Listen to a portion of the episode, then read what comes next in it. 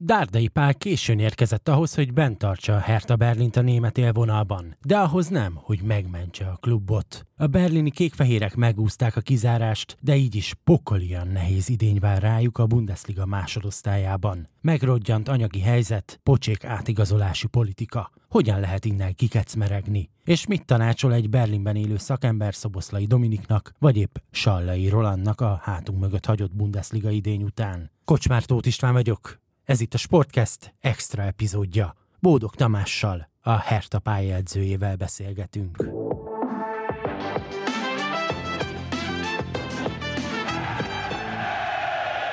20. hely és búcsú a Bundesligában, ez a Hertha Berlin mérlege az előző egy szezonra, hogyha a legszigorúbb szempontok alapján igyekszünk azt megvonni. Noha valamelyest megkönnyebbülhettek a csapat szurkolói, illetve a klubnál dolgozó magyar szakemberek is. Keddi a hír, a Hertha megkapta a licenszet a másodosztályú induláshoz, sikerült biztosítékokat adni a német futballliga irányába arról, hogy hogyha ők elindulnak a következő évadban, akkor képesek is lesznek befejezni azt. Most, hogy a viharfelhők egy része egy kicsit elült, elcsitult, eljött a pillanat, hogy a hátunk mögött hagyott idényt a csapat pályaedzőjével, Bódog Tamással értékeljük ki, akit telefonon keresztül Fonyódról egy kellemes horgászás után kapcsolhatok az Index Sportcast stúdiójába. Háló!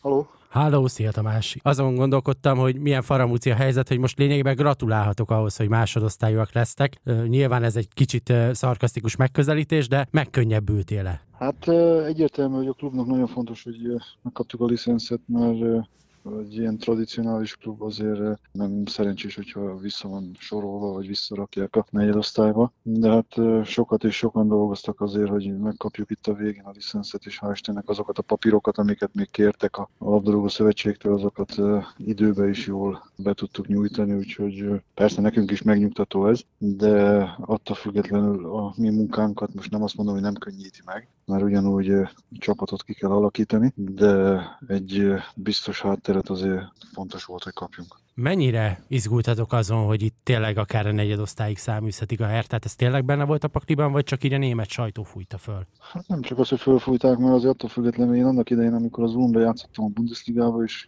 kiestünk a másodosztályba, akkor én elmentem Mainzba, de a következő évben volt az, hogy különböző pénzügyi problémák miatt az Egyesületet visszaverték az ötödosztályba, és azóta is szenvednek, mert most pont most feljutottak ebbe az évbe a harmadosztályba, de az egy klub életében nagy érvágás, és előfordult ez már többször is, úgyhogy nem lett volna meglepő, de azért mindenki bizott benne, hogy egy ilyen klubot azért nem, nem fog ilyen kár érni, vagy egy ilyen meglepetés. Ez mennyire volt egyértelmű, hogy bármi lesz a helyzet, ti Palival maradtok? Mert ugye időben így nekem külső szemlélőként furcsa volt látni, hogy már múlt héten megérkezett a bejelentés, hogy Pali marad vezetőedző, ezzel együtt te maradt segédedzőként a stábban, de ugye az, hogy a csapat csapat hol fog indulni, vajon másod, harmad, negyedosztály mi lesz itt, az már egy héttel később. Tehát ti lényegében a, a, az üres csekre mondtatok nemet, és ez a csekk most nem nullákkal tudott megtenni, csak azzal, hogy egyáltalán a másodosztályban el tudtok majd indulni. Hát igen, csak hogyha mondjuk itt nem kapott volna a klub licenszet, akkor itt minden szerződés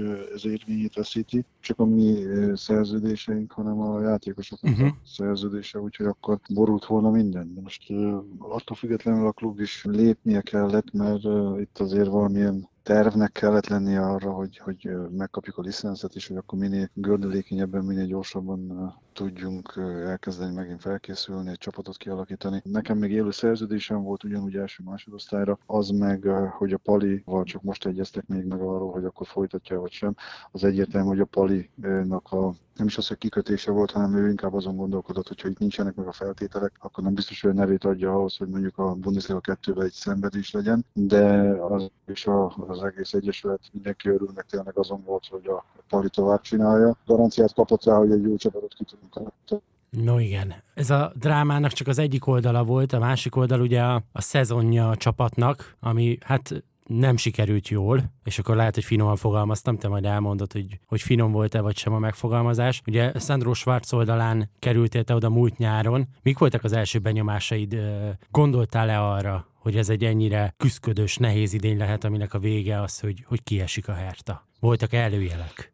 Hát, hogy mondjam, hogy Szandrót én ismerem, három-négy évig együtt játszottunk a Mainzba, csapattársak voltunk. Mindenképpen egy támadó jellegű csapatot akart felépíteni. Na most itt olyan személyi hibák lettek elkövetve, már előtte is a klub részéről, meg utána is, hogy mi oda kerültünk, vagy a Szandró, amire rábólintott, hogy eladtunk embereket, akiknek a helyére nem igazoltunk megfelelőeket, és valamilyen szinten nem azt mondom, hogy tönkre vágtuk a csapatot, de minőségben nem voltunk már olyan szinten, és az, amit ő elképzelt, az nem sikerült neki. Az, amit ő megpróbált véghez vinni, azt én legalábbis az én elképzelésem szerint megpróbáltam többször finomítani, de neki meg volt az az elképzelése, ami, ami nem feltétlenül működött, utána ez teljesen törvényszerű, hogyha valami nem működik, és valaki nem tud egy csapatot olyan szinten irányítani, akkor váltás van. És itt a Pali volt a legészszerűbb és a legjobb megoldás, mert abban a helyzetben, ami már sajnos későn lépett, vagy léptek meg a vezetők. A Pali volt az, aki, aki azt a, a szituációt úgy volt, hogy esetleg meg tudja oldani. A klubot megnyugtatta, a szurkolókat megnyugtatta. Csak hát nem volt egyszerű, mert hat forduló volt vissza. Bayern Münchennel kezdtük azt a utolsó hat mérkőzést, és valamilyen szinten egy lehetetlen helyzet volt, vagy legalábbis egy nagyon nehéz helyzet volt, megpróbáltuk, nem sikerült, de, de az, a, az a lelkesedés, amit a Pali visszajövetele kiváltott, az bízok benne, hogy, hogy nézőkbe is megmarad, a klubban megmarad, mert annak ellenére, hogy ott voltunk a végén, azért az utolsó pár mérkőzésre még mindig 70-72 ezer ember jött ki, ami nem egy utolsó dolog. És én úgy gondolom, hogy ha a Bundesliga 2 is támogatni fognak minket, ami nagyon fontos lesz számunkra, akkor azért az mindig egy lökést adhat a csapatnak. Amikor egy bajnokságból ennyire kevés idő van hátra, mint ez a hat meccs, egy edző egyébként mit tud csinálni, mihez tud hozzányúlni? Mentális oldalba tudsz belenyúlni ennyi idő alatt. Bármi mással lehet ilyenkor foglalkozni? Hát nézd, amit előtte nem sikerült megoldani, ez a csapat mentálisan le volt ülve. Az agresszivitás az, amit a Pali idejött és képviselt, az mindenképpen szükséges volt ahhoz, hogy egy kicsit a csapatot fölrázzák, de az, amit előtt vattába csomagoltuk a játékosokat, és mindig jó hangulat legyen, jó hangulat legyen, és nem voltál kemény játékosokkal, az nem működik. Most a Pali pont ennek az ellenkezőjét képviselte, kivágott egy játékost, aki nem dolgozott rendesen, ami egy bizonyos tekintélyt csinált egyből az öltözőbe, de ahogy az előbb is említettem, sajnos későn jött, mert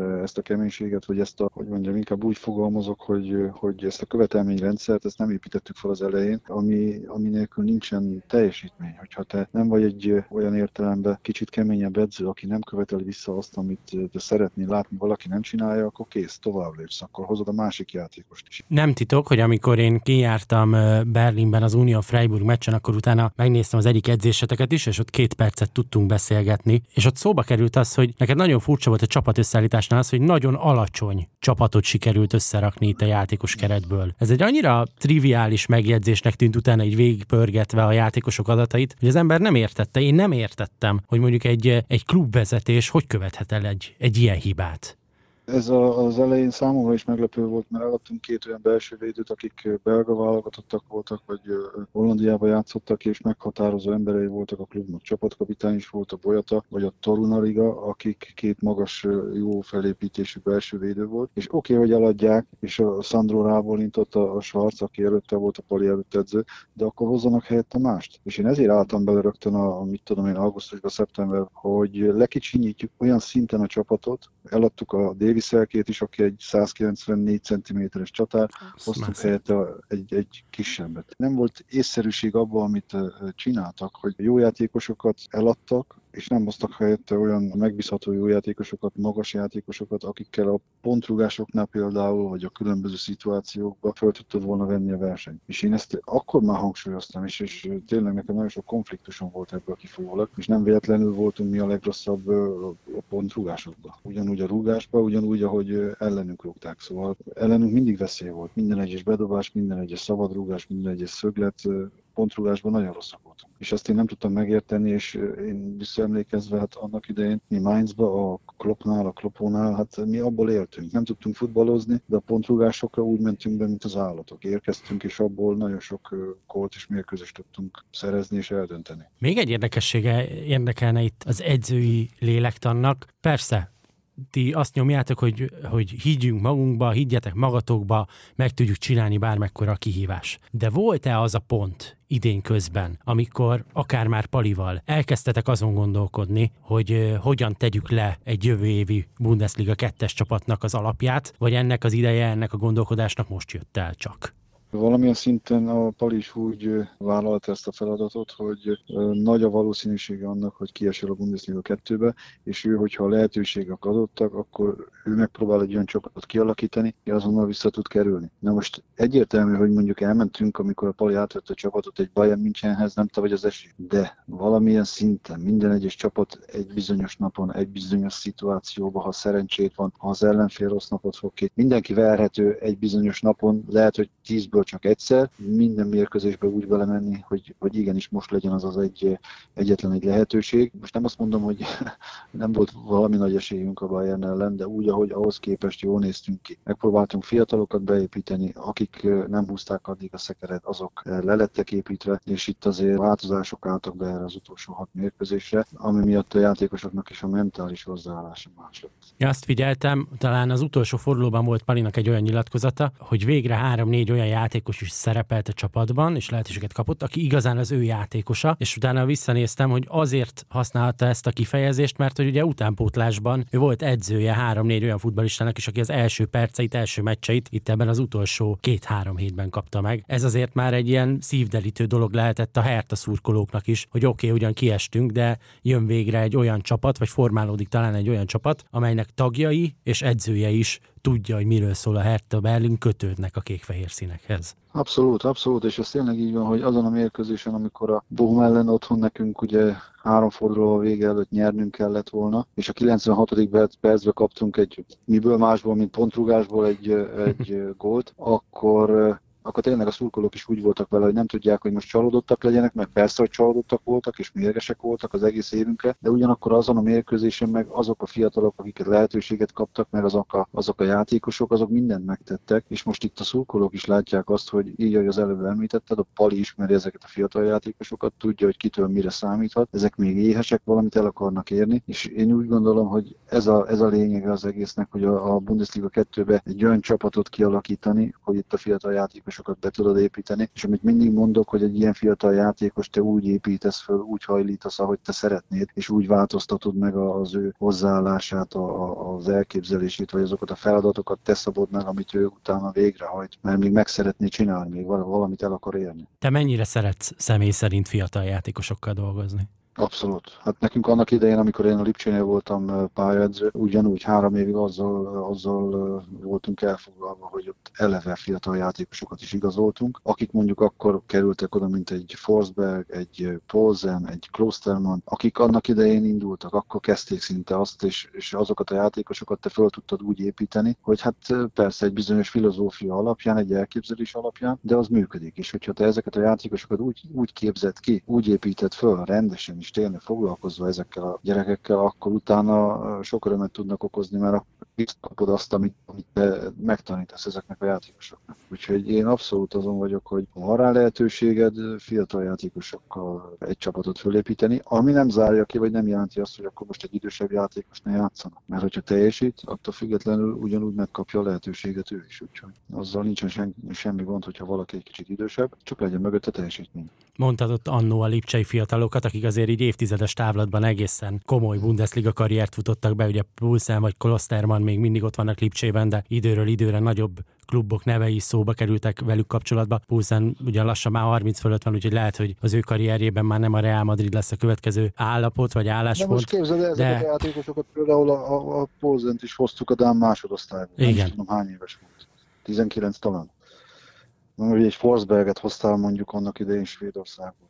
Szóval ezeket annak idején, amikor odahoztad, akkor föl kellett építeni, és ki kellett alakítani bennük azt a, azt a filozófiát, amit mm. utána most már ők is tíz éve képviselnek. Nekem azért Lipcséről mindig az az érdekes kérdésem, hogy ott, ott Ralf Rangnick az agytröszt, a német futballtudósnak a személye, az tényleg annyira meghatározó volt, mint ahogyan így elregélve, meg könyvekből mi külső szemlélőként halljuk és megtudjuk? Nézd, a Ráf az annak idején, amikor én Németországba kerültem, nekem volt szerencsém vele dolgozni az Ulmba is 96-tól 98-ig. Vele kerültünk fel a Bundesliga 2-be, és ő rakta annak a csapatnak az alapját össze, aki a Bundesliga 1-be is az Ulm alatt fel tudtunk uh-huh. kerülni. Na most neki meg volt az elképzelés egy támadó futball a labdarúgásról, ami működött. Velünk is annak idején, de természetesen az Ulmmal nem olyan szinten, mint később a Lipcsénél vagy a Red Bull családnál, de az, a, az, a, az elképzelés, az a filozófia, azt egyértelmű alakította ki a klubnál, és nem csak a klubnál, hanem magában a Red Bull családban, az amerikai, a gánai, a Salzburgi, az osztrák csapatnál, szóval ez működött. És ehhez természetesen kellett olyan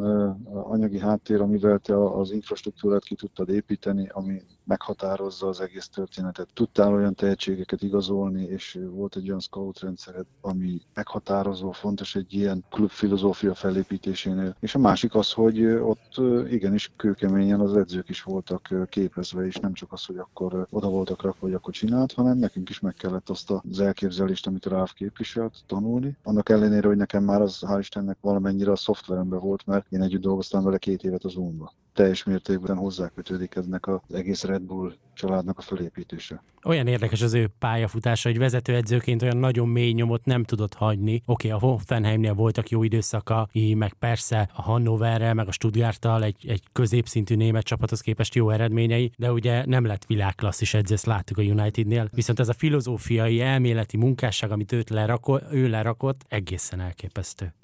Meg ahogyan, amennyire tisztelik őt, amennyire őt tiszteli mondjuk egy Jürgen Klopp. Abszolút, hát valamilyen szinten egy, hogy mondjam, ez a támadó, visszatámadó felfogás, ez mind a kettőt jellemzi. Most a Klopp az inkább a, a labdavesztés utáni visszatámadásra fektetett nagyon sok hangsúlyt, amellett, hogy mondjuk egy Liverpool a letámadás is ugyanúgy azzal a sebességgel működik, amit kevés csapat, ha nem is ebbe az évbe, te tudott előtte megcsinálni. Na most az, hogy a Ralph nem tudott, vagy a Ralph nem tudott esetleg egy Manchester Unitednél olyan eredményt elérni, az sajnálatos, de valamilyen szinten nem azt mondom, hogy borítékolva volt, de ha belegondolsz, azok a játékosok ott, akik már jól lakottak voltak, és itt most egy kicsit azt mondom, hogy nálunk is a Hertánál volt rá példa, hogy azokat te nem tudtad úgy motiválni, hogy azok tűzbe menjenek érted, hogy azok fussanak, letámadjanak, és a, tényleg úgy van, hogy a, teljesen kitolják azt a, a határt, ahol ők teljesítményükre elmennek a száz százalékig, hogy mindent kihozzanak magukból. Ők úgy gondolták, hogy már valamit elértek, letettek, és hogy ők majd majd ők megoldják. Hogy ne nekik mondják meg, hogy mi az, ami működik, hanem ők tudják, hogy mi az, ami működik. Na most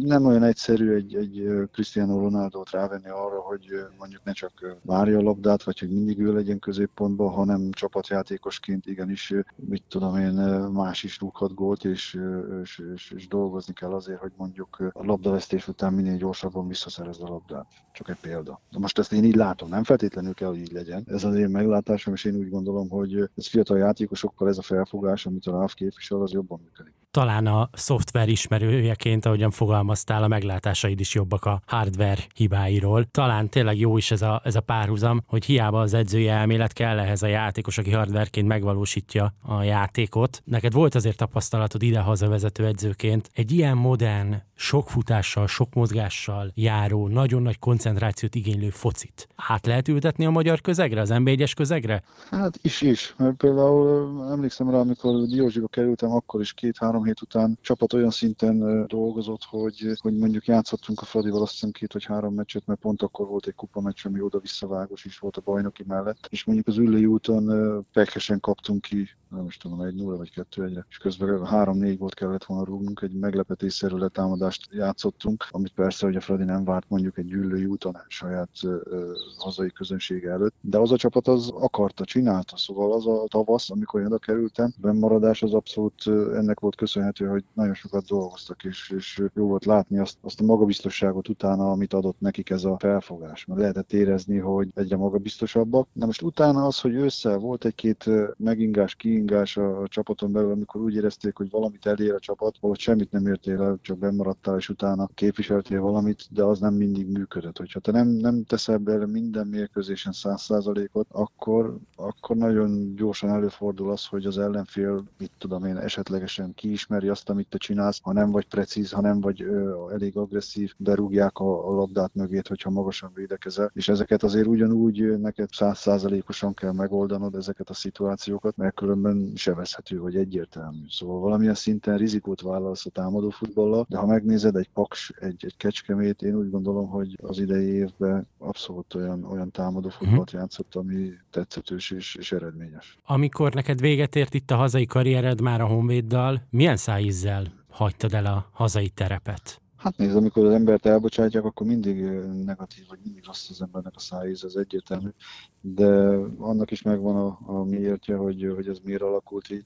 Van egy időszak, amikor úgy gondolod, hogy valamit fel tudsz építeni, megígérnek valamit, hogy kapsz egy csapatot, aki azt a játékstílust hagyják, hogy kialakítsd, hagyják, hogy fölvegye. Na most Magyarországon az a baj, hogy nagyon sok helyen szombaton leigazolnak téged, és vasárnap már azt hiszik, hogy akkor az működik is egyből, és úgy kell játszani. Erre jött még nekünk az, hogy ott volt a Covid, amikor mondjuk 17-18 Covid játékosunk, Covidos játékosunk volt, és ezért nyúltam ott is ezért is a fiatalokhoz, de mondjuk az nem feltétlenül volt programozva vagy tervezve, mert ott tényleg olyan fiatalokat, 16-17 éves fiatalokat raktunk be a Covid miatt a csapatba, akik szenzációsan dolgoztak és akartak is, és éhesek is voltak, csak hát attól függetlenül ők valamilyen szinten még gyerekek voltak a felnőttekhez képest. És jó volt velük dolgozni, meg jó is arra visszagondolni, de az eredményt az meg nagyobb befolyásolta, hogy neked volt 16-17 covidos játékosod, és valamilyen szinten az utánpótlás csapattal kellett kiállni. A bajnokikon szeretett játszott az, hogy mi nem tudtam úgy kialakítani ezt az edzői stábot, amit szerettem volna, nem voltak olyan segítőim az elején,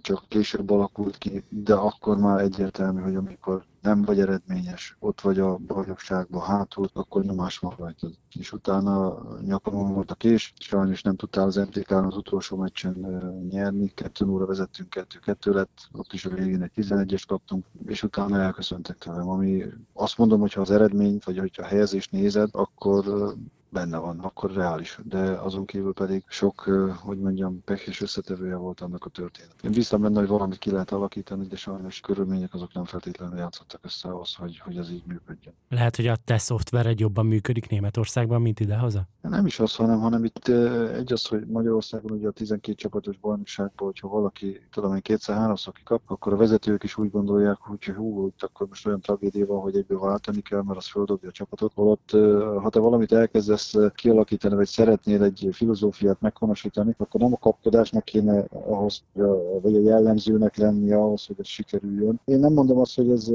nyugaton jobban működik, és hogy otthon nem működne. Ez mindenhol működne, csak idő kell hozzá valamilyen szinten. Ha nem is évek, mint ahogy egy-két edző mondja, amikor egy oda kerül egy új csapathoz, hogy egy-két évre szüksége van, de hát az, az egy vicc, mert egy, egy-két évet soha nem kap sehol ahhoz, hogy te valamit felépítsél. De azt talán nyugaton jobban elfogadottabb a támadó felfogás, míg Magyarországon kevés csapat meri azt fölvállalni, hogy látványosabb támadó futballt játszon. Éppen azért, mert abban benne van a rizikó, hogy esetleg egyszer-kétszer balul sikerül valami, de Magyarországon az már sajnos nem megengedhető, hogy, hogy ez mit tudom, egyszer-kétszer előforduljon. Nem kapod meg a lehetőséget és azt az időt arra, hogy lépésről lépésre valamit kialakíts. Mi lesz a cél nálatok a következő idényben? támadó futball, rizikóvállalás és iránya top 3, de leginkább a top 2 Bundesliga másodosztályában? Persze, egy ilyen klub, mint a Hertha, most azt nem mondhatod, és nem is fogjuk mondani, hogy nem szeretnék fölkerülni. Egyértelmű, hogy minél gyorsabban visszakerülni az első osztályba, de ezt így ugyanúgy, ahogy azt mindenki szeretné, hogy visszakerülj minél gyorsabban, de hogyha megnézed a Hamburg példáját, öt éve erőlködnek, hogy visszakerüljenek, és ez itt nálunk nagyba el fog dőlni azért azon, hogy milyen csapatot tudsz összerakni azok közül, akik ott vannak, hogy hány játékost tudsz eladni, vagy kölcsönadni, vagy szabadulni tőlük, mert pillanatnyilag van 39 igazolt játékos. Azt, az nagyon közül, sok. Az nagyon sok, akik közül neked nem feltétlenül kell mindegyik. De ezt majd inkább úgy is látni fogjuk menet közben, hogy ki az, akire számítani lehet, és ki az, akire nem. Annak ellenére, hogy persze most már van azért egy elképzelés, de én bízok benne, hogy egy ütőképes csapatot tudunk kialakítani, az, az eredményes lesz. Én úgy gondolom, hogy azért a, a feljutásért fogunk harcolni. 26-án kezditek a felkészülést, az körvonalazódik már egyébként, hogy tudtok-e majd erősíteni, vagy tényleg az az erősítés, aki az akadémiáról kijön és Palibe tudja építeni? Palival is arról beszéltünk, hogy most 39 játékos mellé addig nem tudsz igazolni, amíg uh-huh. valakit el nem adsz. Úgyhogy itt is ez a következő heteknek a szépsége lesz hogy ütős csapatot kialakítsa, de hát itt, itt azok a fiatalok, akik eddig is most itt a végén megkapták a lehetőséget és tettek vele, azok ugyanúgy a csapathoz fognak tartozni, és hát előttük a jövő, úgyhogy ő rájuk lehet építeni. Hát csak arra rámehet egy idény, mire kitakarítjátok az öltözőt. Hát ez az idény is ráment sajnos. Igen. Most bízunk benne, hogy ez az idény ment rá arra, hogy most kiestünk, és a következő idényünk jobb lesz. Mert azért sok játékos megismerté, hogy kire számíthatsz és kire nem. Ugye a Bundesligát szokták a legmagyarabb ligaként emlegetni a topligák közül. Ti ugye nem lesztek ott az élvonalban, de azért még így is marad jó néhány légiósunk. Egy-egy mondatot, hogyha még belefér az idődbe, hogy ott Németországból te hogy láttad, milyen szezonja volt Szoboszlai Dominiknak, Sallai Rolandnak, Vili Orbánnak, Gulácsi Petiét sajnos tudjuk, vagy éppenséges Séfer Andrásnak? Hát én úgy gondolom, hogy minden egyes magyar játékos húzó ember a csapatában. Most ebbe beletartozik a Gulla is, aki pont pillanatnyilag sérült, de előtte szenzációsan védett. Bízok benne, hogy minél előbb meggyógyul, de ez érvényes a Séfer Andrásra is, mert, mert ő is előtte, amikor egészséges volt, bekerült a csapatba, húzó ember volt, és sajnos pont nálunk az első fél időben sérült rá, a szem talpson törése volt. Előtte, sajkacson törés, sajkacson, nekem azt mondták, igen, hogy... Igen, és utána ott nálunk is ugyanúgy azon a lábán sérült meg, és én bízok benne, hogy ők minél előbb fölépülnek, és ugyanúgy meghatározó emberei lesznek a Bundesligának, meg a csapatuknak. A többiek egyértelműen, a Szoboszlai a zseniális képességekkel bír, és tényleg jó volt látni, akár ellenünk is, amikor ellenünk futballozott olyan jól, hogy milyen képességű és hogy milyen jó játékos. A Willi Orbán az, az hogy mondjam, egy olyan magabiztosságot és egy olyan stabilitást ad a csapatnak, ami, ami úgy gondolom, hogy minden csapatnak a javára válna, úgyhogy ő is erőssége a csapatnak. És a Sallai az egyértelmű, hogy amikor játszott itt, főleg a vége fele, akkor ő is olyanokra képes, ami, ami a csapatot előre viszi. Na most itt őt egy kicsit úgy gondolom, hogy vagy, vagyis nem is, az, nem is őt, hanem inkább magát a szituációt, az edzővel való viszonyát megviselte az, hogy akkor most megy, nem megy, mit akar, mit szeretne, de a képessége alapján meghatározó ember és húzó ember csak. Hát, ami még top téma, hogy vajon Szoboszlai Dominikkal mi lesz te a helyében. Nyilván nagyon nehéz a helyébe képzelni magunkat. Mit csinálna még egy év top lipcsei játékosként, vagy a rebesgetett plegykák alapján irány Anglia, és ott, ott próbálni helytállni?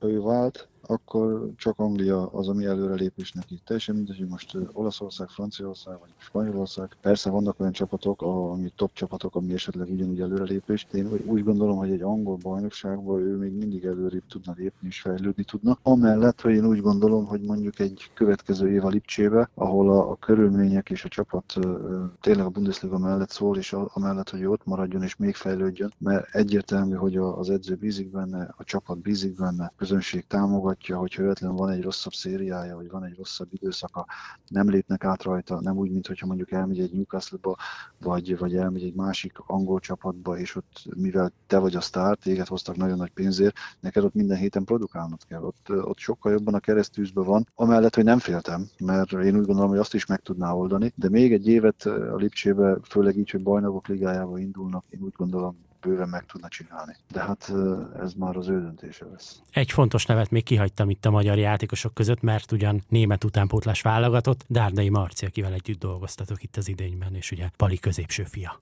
Most, hogyha úgy nézed, akkor a Palinak a három fia, mind a három tehetségű játékos. Most a Marcival tudunk együtt dolgozni a, a Hertánál, és... Bence sincs olyan nagyon messze tőle, hogy, hogy vele is együtt dolgozzatok az első csapatnál lassan. Ez csak idők mondjuk az U17-es én is, amikor bekerült és becserélték, szóval is nagyon gyorsan meghatározó embere tud lenni egy, egy Hertha BSC-n. Tehát az a szolgalom, az az alá benne van, az mindenképpen jó látni, hogy dolgozik, és az a, az a fejlődés, ami, ami ő átment, és az a lehetőség, ami most előtte van, hogy is stabil kezdő ember lehet. Én úgy gondolom, hogy ő fejlődni fog még, van még hova, de amellett egy meghatározó játékos már ennek a csapatnak, és a képesség alapján egy jó játékos, aki, aki még fejlődhet, és még jobb játékossá válhat. Nem véletlenül tagja az U21-es német ez egészen biztos. Tamás, köszönöm szépen, hogy beszélgethettünk, és egy kicsit felelevenítettük ezt a számotokra nem túl fényes idényt. A következő szezon legyen sokkal jobb, és akkor tudjunk majd beszélgetni sikerekről, remélhetőleg feljutásról. Köszönöm. Köszönöm szépen még egyszer, és jó pihenést, ami még hátra van belőle. Köszönöm. Ez volt a Sportcast epizódja. Bódog Tamást, a Herta BSC másodedzőjét hallották, hallottátok. Tartsatok velünk, tartsanak velünk legközelebb is. Búcsúzik a műsorvezető Kocsmár Tóth István.